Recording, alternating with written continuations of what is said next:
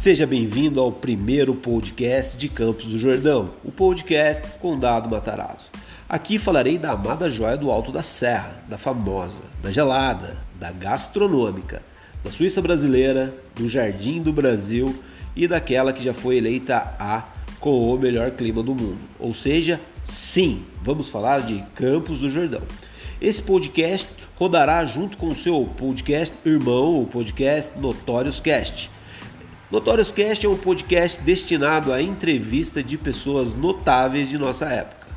Eu sou o Bruno da Mata, empresário do ramo hoteleiro, corretor de imóveis, estudante, ursão da montanha, agora podcast e sempre nerd. Esse é o primeiro episódio da série Reflexões de um Empreendedor. Nunca deixe o futuro incomodá-lo. Um episódio criado em uma época definitivamente conturbada. Problemas não faltam em nosso mundo de Covid com as portas praticamente fechadas, a condição financeira do meu negócio, resumida em uma palavra, é delicada. Contudo, vejo algo interessante à frente. Se você curte conteúdo de história, empreendedorismo e viagem de uma forma mais descontraída, aprecie esse aqui sem nenhuma moderação.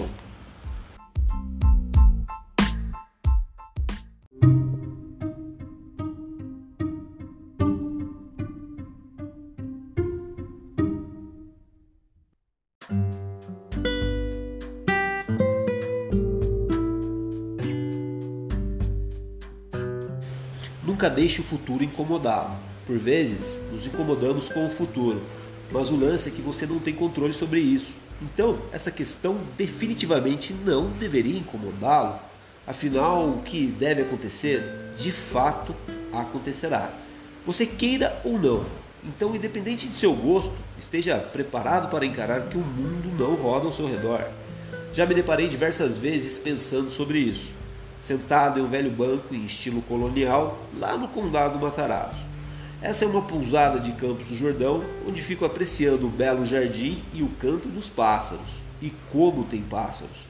Admirando como a propriedade é bem grande, são 9 mil metros quadrados de terreno todo ajardinado com grama da espécie São Carlos, aquela que tem folhas estreitas e cheias de semente, ou seja, um verdadeiro banquete para a revoada de periquitos, periquitos verdes, periquitos amarelos, sabiás, tirivas e ticuticos, e tantas outras aves que marcam presença frequente nesse pedaço do paraíso. Isso ocorre principalmente em meses de baixa temporada na cidade, ou, mais precisamente, entre outubro e março dos anos 2018, 2019, 2020 e principalmente 2021. Por que principalmente 2021? Ora, porque é um ano pós-Covid ou durante Covid-19. Ainda não sei ao certo, pois escrevo esse episódio de minha vida em fevereiro de 2021 e nada agora é certo. O que é certo é que 2021 é o pior ano da história do turismo em nossas bandas. Não só do turismo, e não só da nossa região, estado ou país. Afinal, é um problema de um mundo inteiro.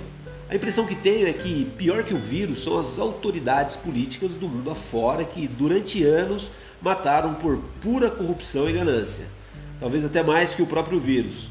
Então, me questiono: será esse um problema do ser humano?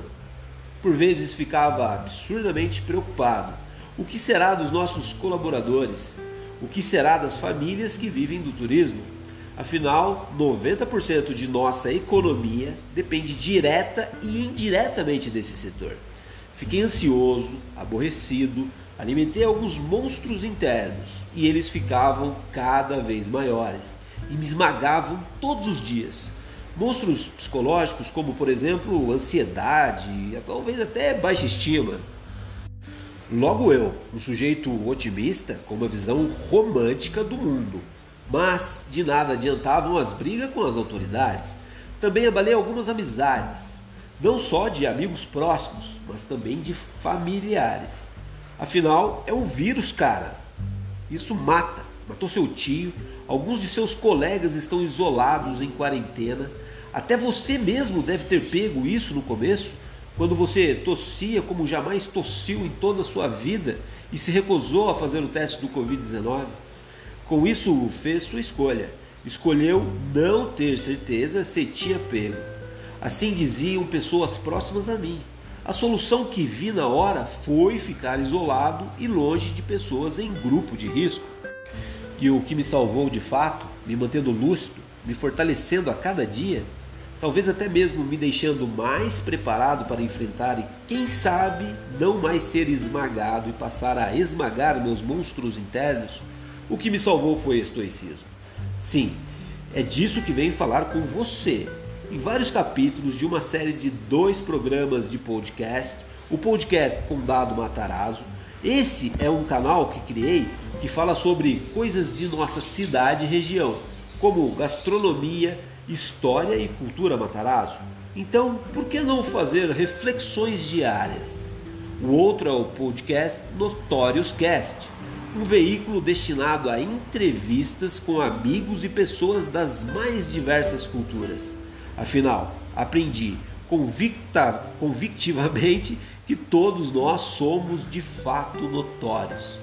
Voltando ao estoicismo, o seu conceito se baseia em uma linha filosófica que surgiu há aproximadamente 300 anos antes de Cristo por Zenão de Cício.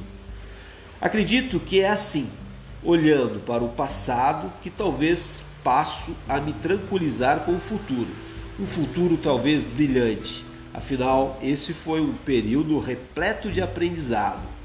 Inclusive, Talvez o mais importante dele seja o fato de que o futuro não deve incomodá-lo.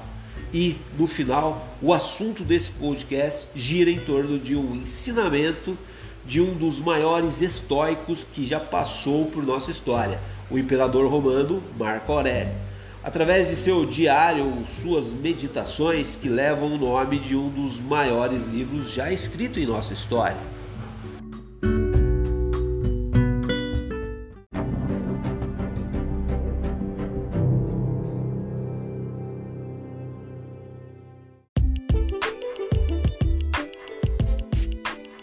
Meu querido hóspede ou ouvinte, estamos trabalhando por você para entregar o melhor conteúdo da cidade e região.